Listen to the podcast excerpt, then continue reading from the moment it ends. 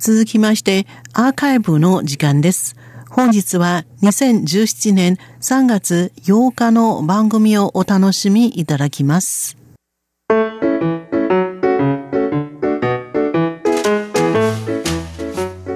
リスナーの皆様、ようこそティールームへの時間です。この時間では台湾の今に関する様々な話題を取り上げてご紹介してまいります。塚越がお届けいたします。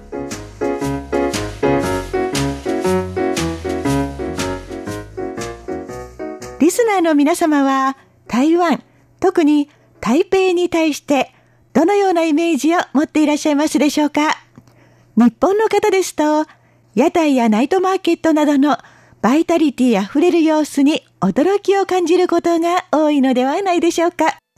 街の風景や食べ物、何から何まで日本とは随分違うところが多そうですね。さて、台北は台湾の顔とも言える大都市ですから、海外の人たちが台北に対して抱く印象はそのまんま台湾全体の印象に直結しています。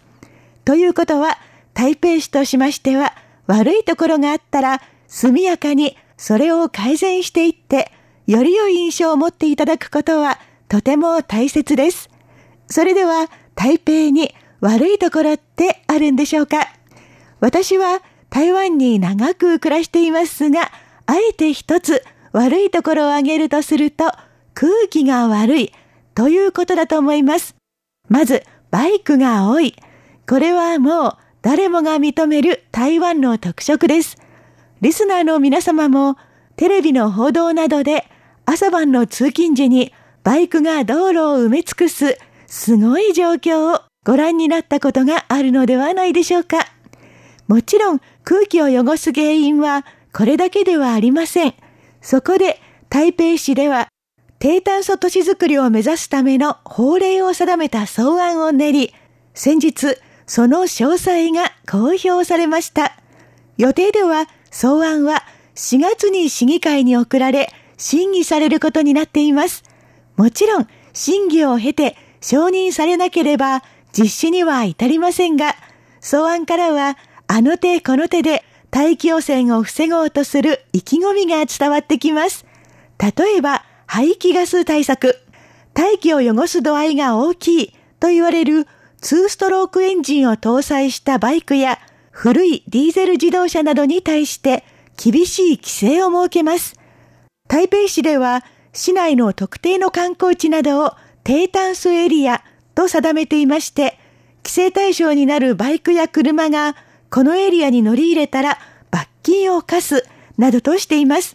一体どうやって取り締まるのか、ちょっと気になるところなんですが、草案にはこれよりももっと話題になっている項目があります。それって何でしょうか？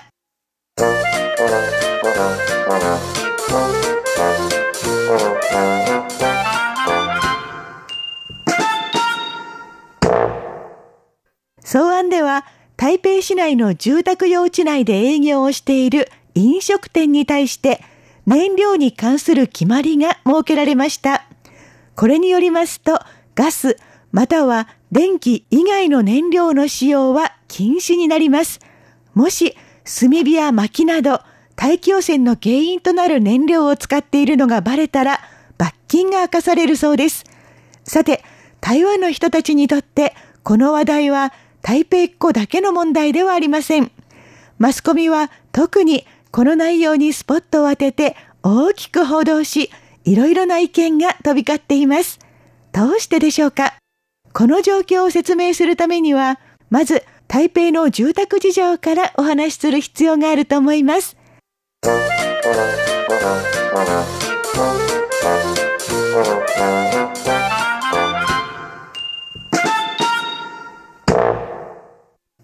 はもちろんのこと、台湾の都市部ではほぼみんなマンションのような集合住宅に暮らしています。大通りに面したマンションですと、必然的に1階をはじめとする下の階がお店、上の階が住宅というような雑居ビル的な構造になっていることが多いんですね。場所によっては大通りから外れた裏路地にまでどんどんお店が出ているような賑やかなエリアもあります。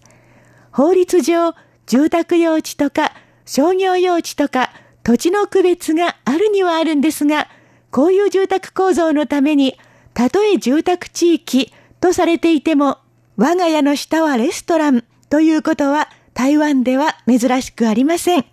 こういう事情で台北市内にあるおびただしい数のレストランが取り締まりの対象になることが考えられるんです。そうなると台北っ子だけの問題ではなく、お客さんとして訪れる台湾の人たちみんなの問題にもなりうるんですね。それでは、どんなレストランが対象になるんでしょうか？炭火や薪を使うレストランと言いますと、日本人なら、まず焼肉、串焼き、かまど焼きピザなどが頭に浮かびますよね。もちろん、これらは全部対象になります。そして、この他に、台湾ではもう一つ、ジャンムやと呼ばれる鍋料理があります。はじかみ生姜のはじかみ、母親の母、鴨肉の鴨と書きます。生姜とお酒、その他の漢方食材をベースにしたスープで、アヒルの肉を煮込む鍋料理で、鴨という字がついてはいますが、実際はアヒル鍋です。生姜とお酒を使っているので、滋養たっぷり。食べると体がポカポカ温まります。台湾の人にとってこのアヒル鍋は冬場の風物詩であり、ソウルフードとも言える人気料理ですが、このお鍋を煮込む時にも炭火がよく使われます。いろりのような設備を使ってじっくりと煮込んでいくと独特の風情があっていいんですね。さて、これらのレストランに共通している特徴は、お料理そのものは他の燃料を使ってもできるけれど、炭火や薪だからこその素朴な味わいを売り物にしているというところです。つまり、レストラン側にとってみたら、この法令は災難以外の何者でもありません。商業用地に引っ越すか、燃料をガスや電気に変えて営業を続けるかになりますが、それができない、あるいはやりたくないのであれば、店を畳むしかないということだってあり得ます。また、お客さんからも炭焼きの味わいが良くて利用していたのに、この特徴がなくなってしまったら意味がないという声だって出ています。それなら、このような決まりを設ける意味はあるんでしょうかそれもこれも台北市内の大気汚染を減らすための苦肉の策。実はこの法令はレストランの上やご近所の住民の方たちからの苦情から生まれたんです。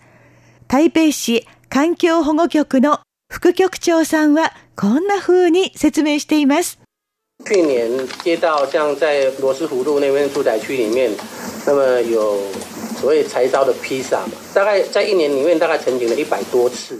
副局長さんは実例を挙げて説明しました。台北市内のあるかまど焼きピザ屋さんには近くに住んでいる人たちから1年間に100件以上の苦情が寄せられました。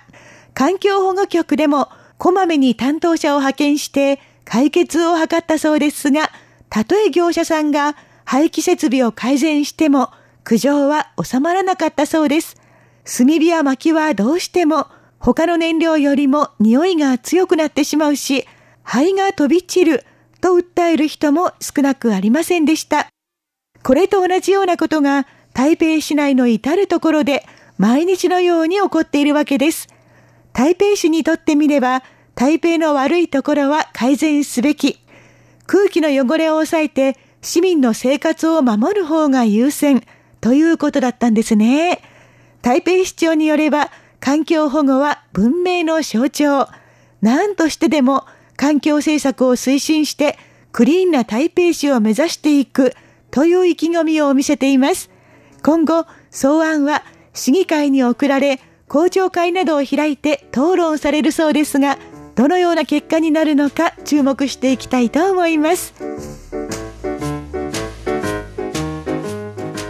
ようこそティールームへご案内は塚越でした。こちらは台湾国際放送です。